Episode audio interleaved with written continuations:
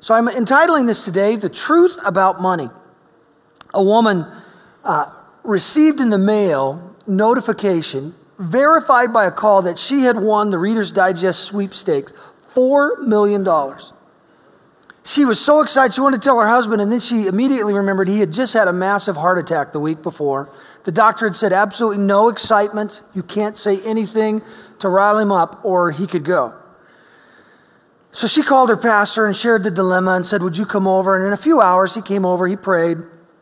And as he came in to talk to Mike, he was going to tell him about the four million bucks he just won, try to just do it smoothly and carefully. He said, Mike, I, I have a question for you. It's just a theoretical situation uh, regarding Christian stewardship, but um, if, if you had $4 million, what would you do with it? Mike thought for a moment. He said, Well, if I had $4 million, I think I'd give $2 million to the church. And upon hearing that, the pastor had a heart attack and died.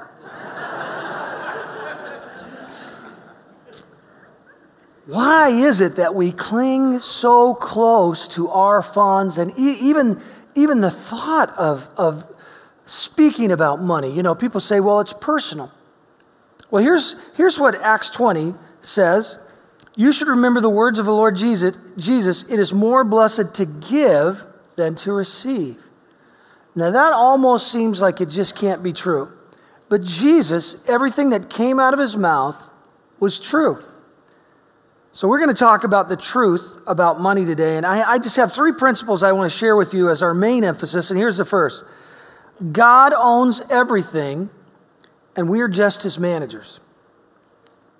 You say, that's my money. Not according to the Word of God. You may call it yours, but you're a manager who's taking it because He says it's His. Psalm 24 1 The earth is the Lord's and everything in it. The world and all its people belong to Him. Deuteronomy 8 18 Remember the Lord your God. He is the one who gives you power to be successful. I mean, even your business success, it's the Lord who gave you the ability successful in order to fulfill the covenant and be confirmed to your ancestors with an oath. Deuteronomy 10:14. Look, the highest heavens and the earth and everything in it all belong to the Lord your God. Leviticus 25, 23 says, even the land belongs to him. It's not even your land. Haggai 2 8, just so we can get right down to it. The silver is mine and the gold is mine, says the Lord of heaven's armies. Wow. Now, this is a serious mindset change for all of us. Here's the deal for me I'll just use me. I don't have any money. I'm just a manager of his money. Everything I have, it's not mine. I can't claim anything I've put in the bank. I can't claim anything I've worked hard for. He says it's all his. And we're the managers. Now, he lets us use a good portion of it for our lives because he's good you know, I recall through the years, and I think this has happened at least a few times in my life, especially when my kids were little. We'd go to McDonald's, we'd buy the stuff, and I don't, I don't order fries any, anymore, but I'll, I want to pick just a few off from whoever, you know, whoever, who's ever got some, uh, just because they taste good, and I, I just want to stay away from the whole pack. How many can relate to that? You know, especially the ladies. I've become like my wife, picking off other people's plates in my old, my old age. She, she gets little bird portions and then gets just little bits here and there, you know. But often, this has happened several times, uh, I'll purchase the food, we'll sit down, and I'll want to grab, I'll grab a fry from one of the kids' fry pack. And it's happened more than once. They, they, they slap my hand and take it back. It kind of ticks me off. I think, hey, I bought that technically. I mean, if you want to get down to it, that is my fright. And I don't say this, I just want to say it, you know? I want to say, as a matter of fact, not only is the fry mine, you are mine, and you wouldn't exist without me. But as I look into those sweet little eyes when they were kids, I could see it. It was there. Do not touch my fries. Now, here's the deal God has given us money. And he asked for tithes and offerings. And figuratively, here's what we're doing we're slapping his hand and saying, You give that back. That's mine. Whoa. Well, he says, technically, it's mine. technically, everything good flows from me to you. Is it really too much to give him a portion of all that he's given us? Someone said to me, a friend um, said, I look at it this way. He said, What if a, uh, a fella came to you and said, Hey, I want to be your partner. I've got all my resources I'm going to throw in, and this guy was a heavyweight financially. And uh, we'll work this thing together, but here's the deal we're not going 50 50. I'll take 10 and you take 90. Now, if a guy had a uh, you know, really great experience and great resources, and he was doing work as well, that would be an amazing partnership. He takes 10, I get 90. Well, that's what God has, has given us as a partnership. Look, the minimum, he says, is you give me 10, and, I, and I'll bless all the rest and increase it even more than, than you had before. Now, I know this sounds wacko. But everybody here, if I had them raise hands, and I won't because it would make some people look bad. And by the way, I never know who pays tithes. I do it on purpose because I want to look everybody in the eye. If you don't, you can get away with it around me and I'll just love you just like everybody else. It really doesn't matter to me. It's not my money. It's not your money, it's his money. So I just want to be able to talk freely about it, and that's why I never look to see who, who pays tithe.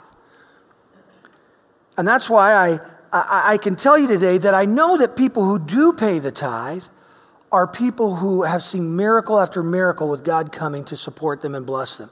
And I can have them raise their hands to verify that today, but I won't. But it's really true. Until you go, until you have the faith, you do not see the miracles in the way the Lord would want you to see them. We're only the managers of resources that God puts in our hands.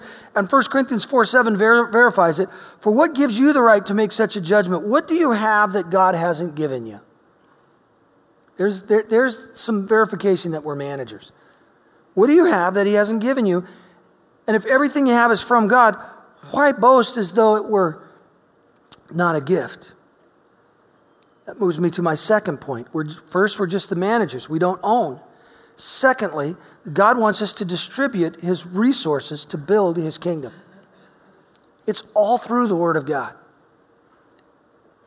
Now, I, I will tell you and I'm not going to tell you the amounts, but I, I, will tell you that I have not only paid the tithe, but gone beyond. Uh, subs- my wife and I give a substantial portion of our income to missions, not just the tithe, and to special offerings when our, when our hearts are moved.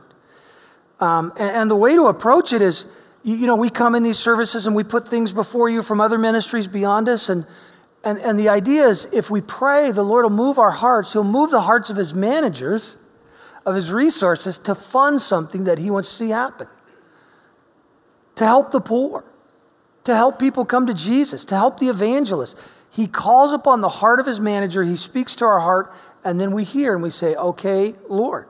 And I'll give you a few examples of that here in a moment. But here are the ways that God has asked us to, to build his kingdom. The first is this the tithe, and I've been speaking about it. Did you know Jesus affirmed tithing? He could have said, Don't do it, uh, it's wrong. But here's what he said What sorrow awaits you, Pharisees? Now, granted, he's calling them out on some things here that they're doing wrong. For you are careful to tithe even the tiniest income from your herb gardens, but you ignore justice and the love of God. Now, those are great and important things to God justice and the love of God. And so that's really the emphasis here. But I want you to see the affirmation from Jesus Christ in the New Testament. You should tithe, yes, but do not neglect the more important things. He didn't say tithing is out, stop worrying about that. He affirmed it, and he could have said easily, he did in many other areas of where people had it wrong. He could have said, it's wrong, stay away from that too, but he didn't. He said, you should tithe, yes. By the way, tithe means 10%. It, that's what the word means. It's the definition of the word. Where should the tithe go? Let's talk about that for a minute. It says, Bring all the tithes into the storehouse so there'll be enough food in my temple. Well, the, the storehouse is the place where ministry flows from. And the church today is the, is the storehouse equivalent of, of the Old Testament when that was written. The tithe was used for these things to care for the ministers, the ministries, and for the poor.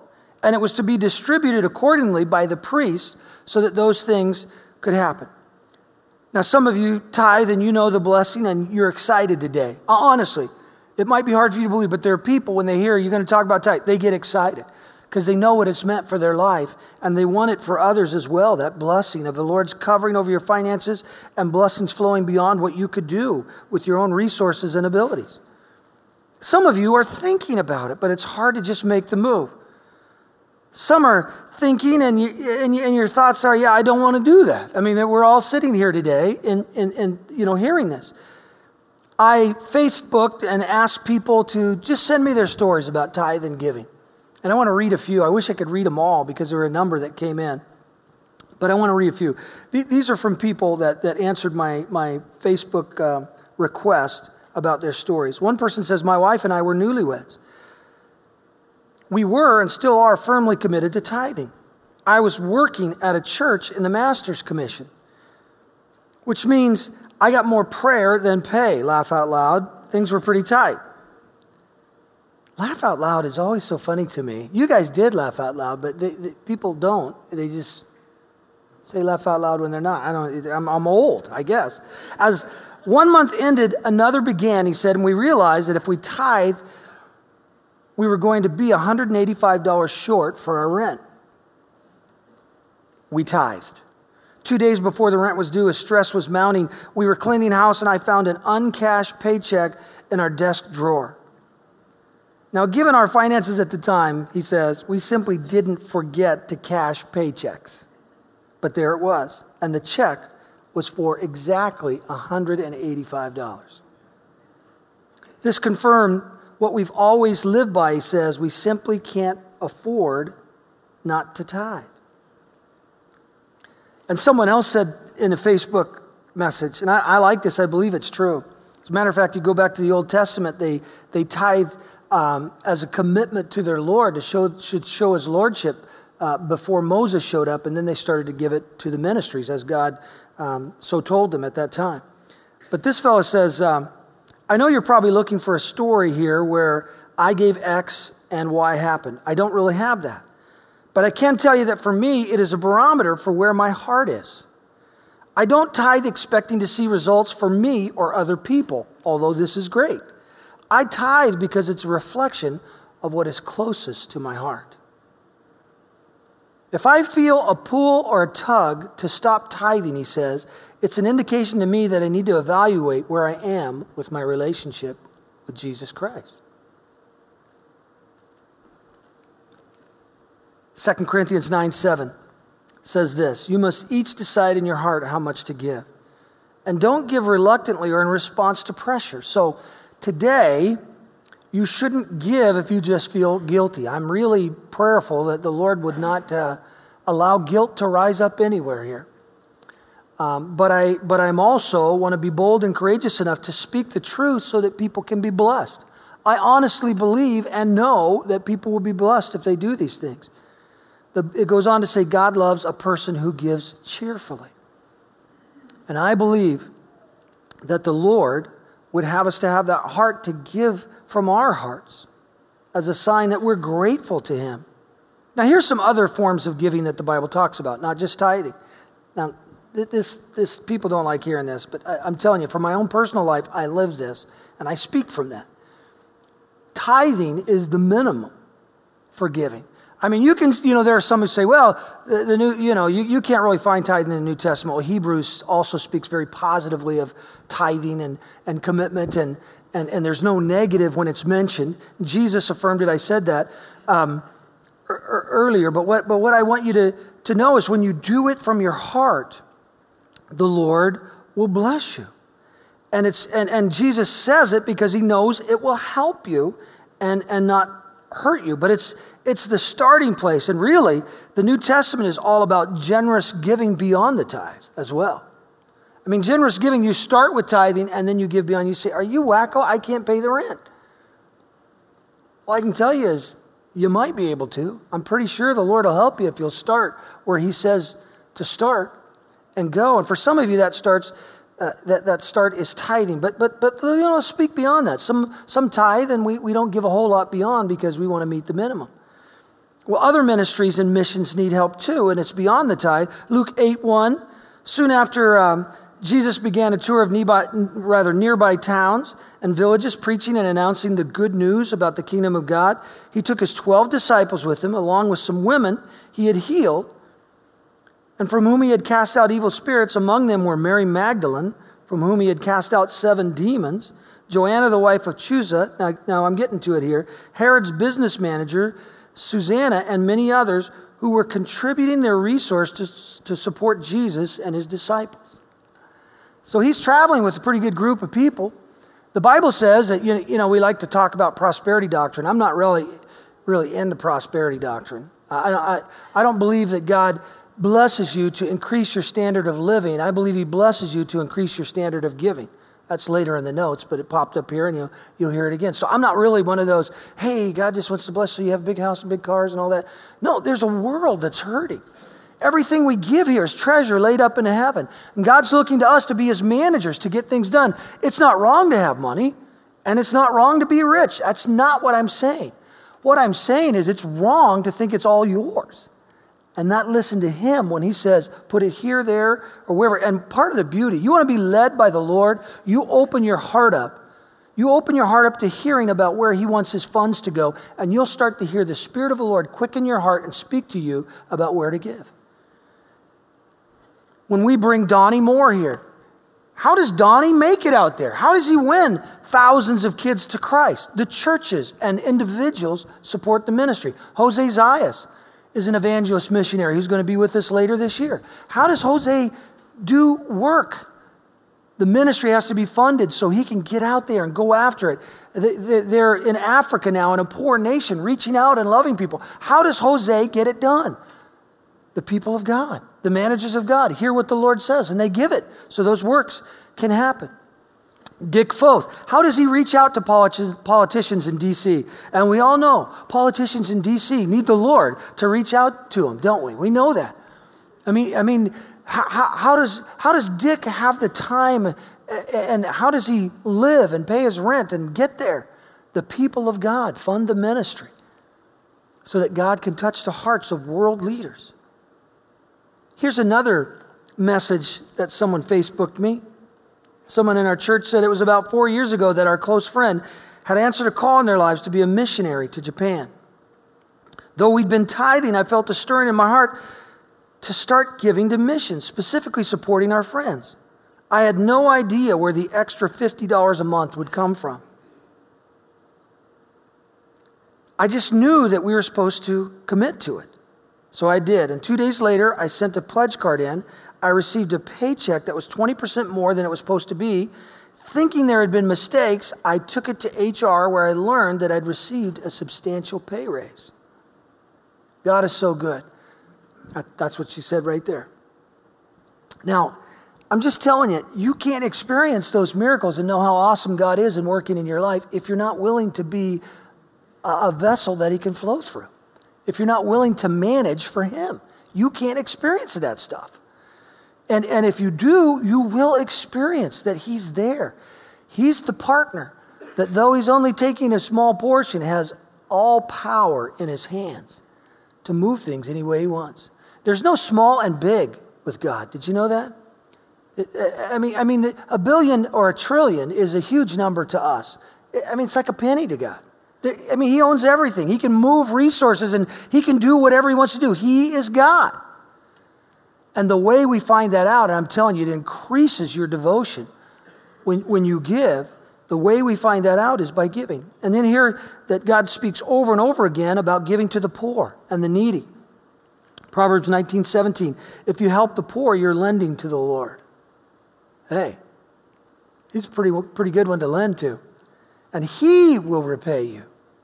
James 1:27 Pure and genuine religion in the sight of God and the Father means caring for the orphans and the widows in their distress and refusing to let the world corrupt you.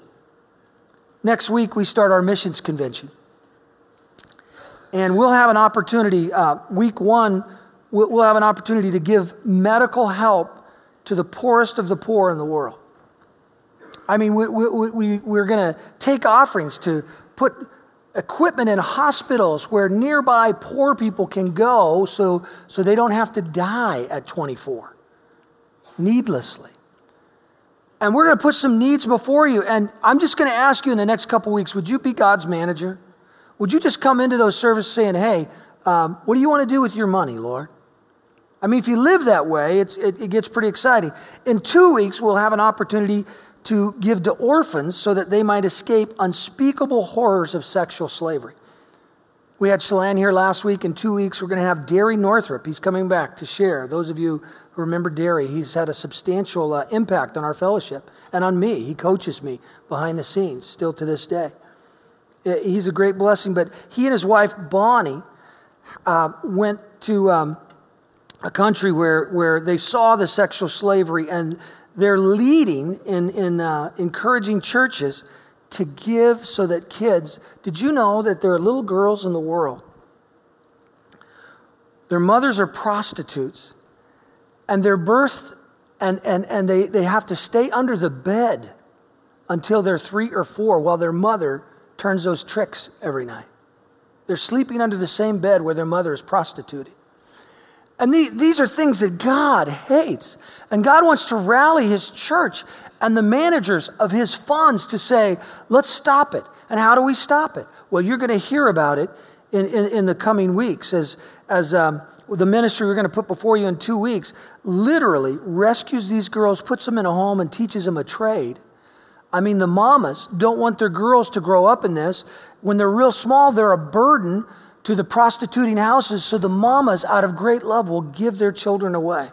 And these ministries will raise them to know Jesus and bless their lives. You're going to hear about that stuff.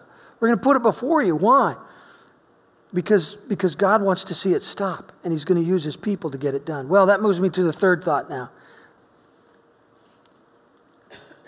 God blesses or withdraws His blessing on the basis of how we manage His resources.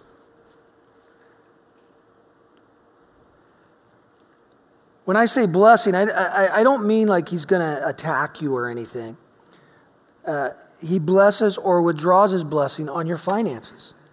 Now, now here's the way I feel. In, in this environment, I want my finances covered by God. I just want to know I have his covering and his blessing. So I'm not going to stop giving just because things change.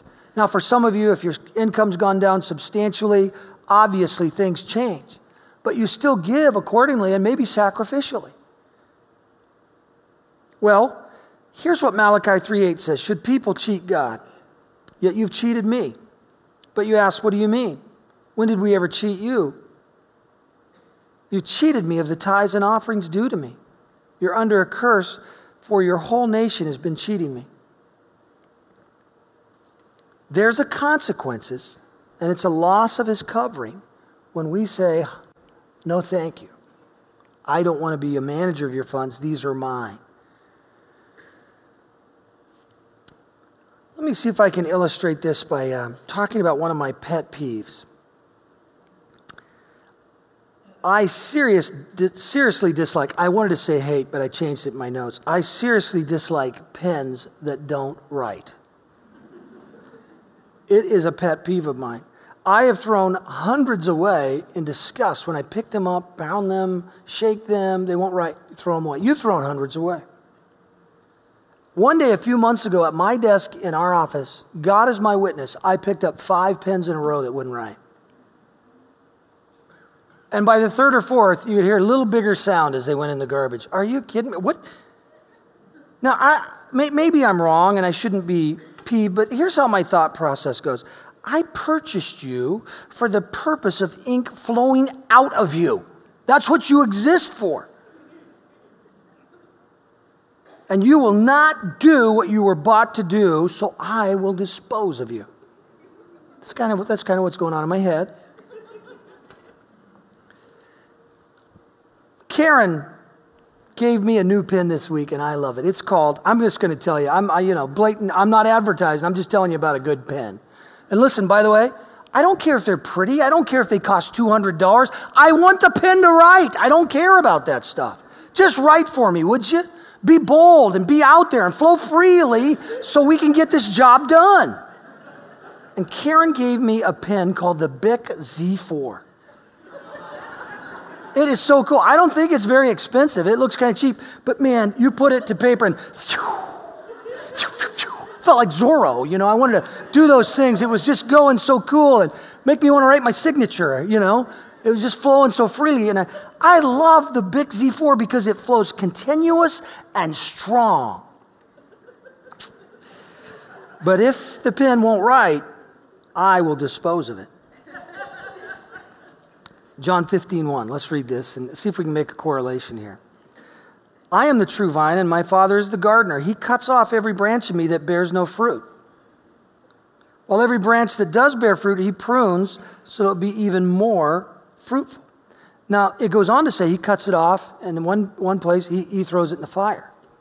I don't think that means you're going to hell. It makes me think of wood, hay, and stubble, and it's all burned up, but it's, it's just stuff that's not profitable, doesn't help you, doesn't help him. But he, he, if it doesn't bear fruit, he's talking about believers, he cuts that branch off. I don't want to be like the pen that doesn't write. When God touches my heart, I want to flow freely to what he tells me. Now, I'm sure I've missed it. I'm sure I'll miss it again. But boy, I, I, I'd, I'd like to write when he picks me up. I'd like to go when he says go. I'd like to give when he says give. And that's what he wants for us. When he picks us up, when he touches our hearts, he, he wants his resources to flow. God bless, God promises rather to bless me when I'm a faithful steward of his resources. So here's the deal. I'm laying treasures up in heaven. That's pretty cool. And that's enough. It's enough to see great things happen on this earth. And some people don't like this, but I'm telling you, the Bible says this just as well he, he blesses us when we are faithful stewards of his resources. Malachi 3:10 Bring all the tithes into the storehouse so there'll be enough food in my temple. If you do, says the Lord of heaven's armies, I will open the windows of heaven for you. I will pour out a blessing so great you won't have enough room to take it in. What? Now this was written to a specific people, but it is a it is a principle for all of us that when we give, God is never beholding to us. A blessing so great we won't have enough room to take it in. Now, I don't think it's just financial blessing. I think it covers every area of our lives relationally. I think we, we become uh, more aware and, and, we can hear his voice uh, in an easier fashion because we're open and we've been led already. But here's this is the only place in the Bible where God says, try it. Try it, put me to the test. That's what he says in verse 10 talking about tithing. Try it. Put me to the test. Now, we've done this for years. To my knowledge, we've never had anyone who came back. I don't know if it's right. I just know we've done it and it got it was just gave people enough faith to, to start. But we've said for 15 years, you tithe for three months. And if in three months you have not been blessed and you've not seen the hand of the Lord, we'll give it all back to you. All you have to do is call. We'll just give it back to you. That's a way where you can try it and test it. Now, some, someone said to me, Well, you, you're not really having faith. Well, all I can tell you is nobody's ever asked for it back. And a lot of people got started that way. Now, you might be sitting there thinking, I will be the first. Oh, well, oh, yeah, I guess you could. But try it and see what the Lord does. And if you want it, if you want it back and you try it after three months and it doesn't work, we'll give it back to you. Verse 11 talks about that blessing, and, and you have to translate it to what it could mean today. Your crops will be abundant. These guys were talking about paychecks and extra raises that showed up when, when they started giving. For I will guard them from the insects and disease. Boy, aren't there a lot of things hitting at our finances and picking them off here and picking them off there, and, and pretty soon it's all dwindled to nothing. The Lord says, I'll cover you in ways you weren't covered before. Your grapes will not fall from the vine before they are ripe, says the Lord of heaven's armies. 2 Corinthians 9 6, remember this a farmer who plants only a few seeds will get a small crop. He's talking about giving. But the one who plants generously will get a generous crop. Verse 8 goes on to say, and God will generously provide all you need. Then you'll always have everything you need and plenty left over to share with others. And here I want to say it again. You can see it in verse 8. God says, I'll give you what you need, not everything you want.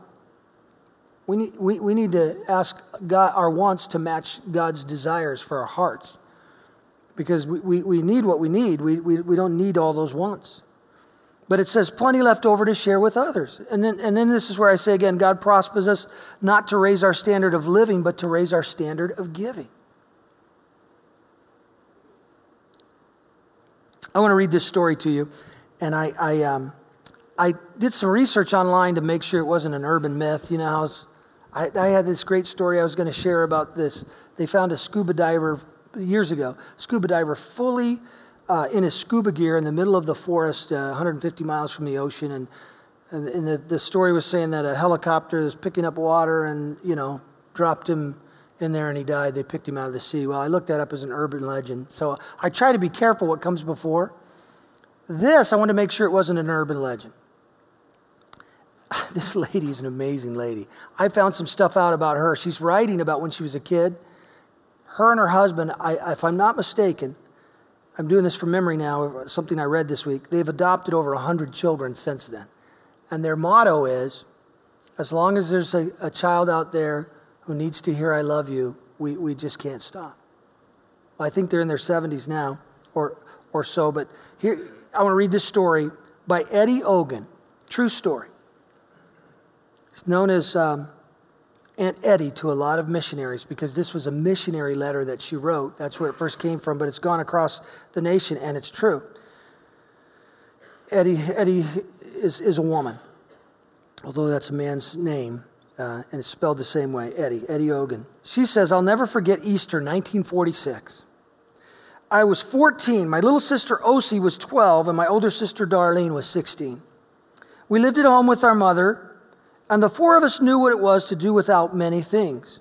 My dad had died five years before, leaving mom with seven school kids to raise and no money. By 1946, a month before Easter, the pastor of our church announced that a special Easter offering would be taken to help a poor family. And he asked everyone to save and give sacrificially. When we got home, we talked about what we could do we decided to buy 50 pounds of potatoes and live on them for a month. This would allow us to save $20 of our grocery money for that offering. Now, $20 was a lot of money in 1946, especially if you're poor. And then we thought that if we kept our electric lights turned out as much as possible and didn't listen to the radio, we'd save money on that for the month. Darlene got as many house and yard cleaning jobs as possible, and we both babysat for everyone that we could. For 15 cents, we could buy enough cotton loops to make three potholders and sell them for a dollar, and we made $20 on potholders that month. That month was one of the best of our lives. Every day, we counted the money to see how much we'd saved. At night, we'd sit in the dark and talk about how the poor family was going to enjoy having money the church would give them. We had about 80 people in our church, so we figured that whatever amount of money we had to give, the offering would surely be 20 times that much. After all, every Sunday the pastor had reminded us to save for that sacrificial offering. The day before Easter, Ocy and I walked to the grocery store and got the manager to give us three crisp $20 bills and one $10 bill for all our change. We ran all the way home to show Mom and Darlene. We'd never had so much money before. The night, or rather that night, we were so excited we could hardly sleep. We didn't care that we wouldn't have new clothes for Easter. We had $70 for the sacrificial offering. We could hardly wait to get to church, and on that Sunday morning, rain was pouring. We didn't own an umbrella, and the church was over a mile from our home, but it didn't seem to matter how wet we got. Darlene had cardboard in her shoes to fill the holes. The cardboard came apart and her feet got wet, but we sat in church proudly.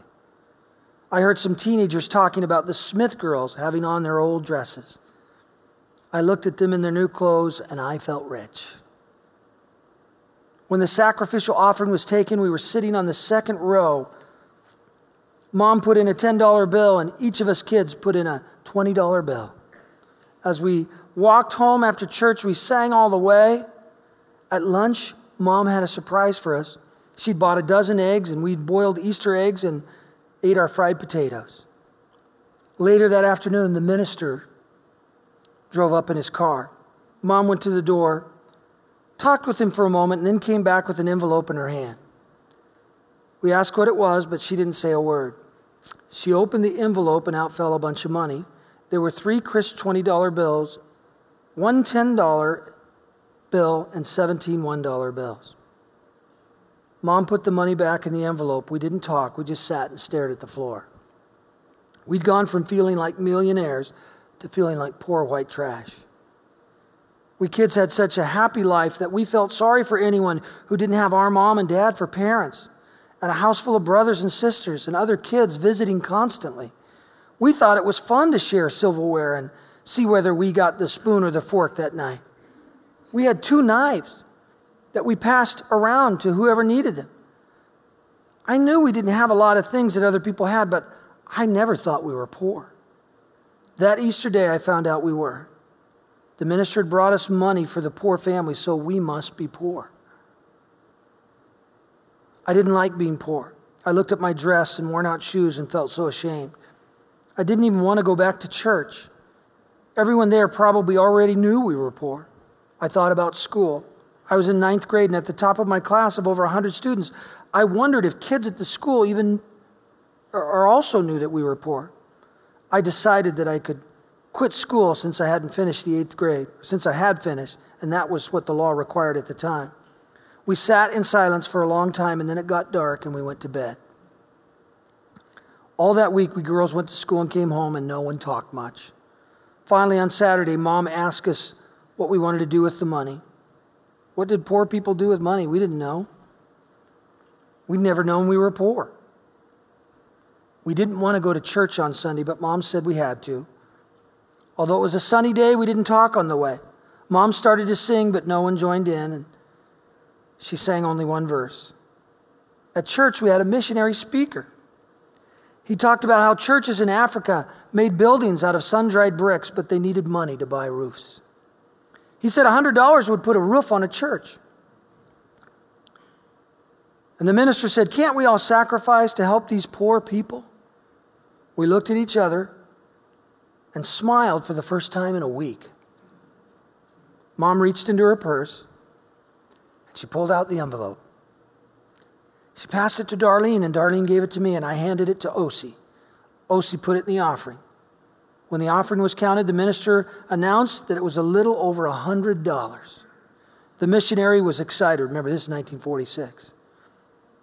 He hadn't expected such a large offering from our small church, he said. You must have some rich people in this church. Suddenly it struck us. We'd given $87 out of that 100. We were the rich family in the church. Hadn't the missionary said so? From that day on, I've never been poor again. I've always remembered how rich I am because I have Jesus. Matthew 6 19 says this Don't store up treasures here on earth where moths eat them and rust destroys them and where thieves break in and steal. Store your treasures in heaven where moths and rust cannot destroy, and thieves do not break in and steal. Where your treasure is, there the desires of your heart will also be.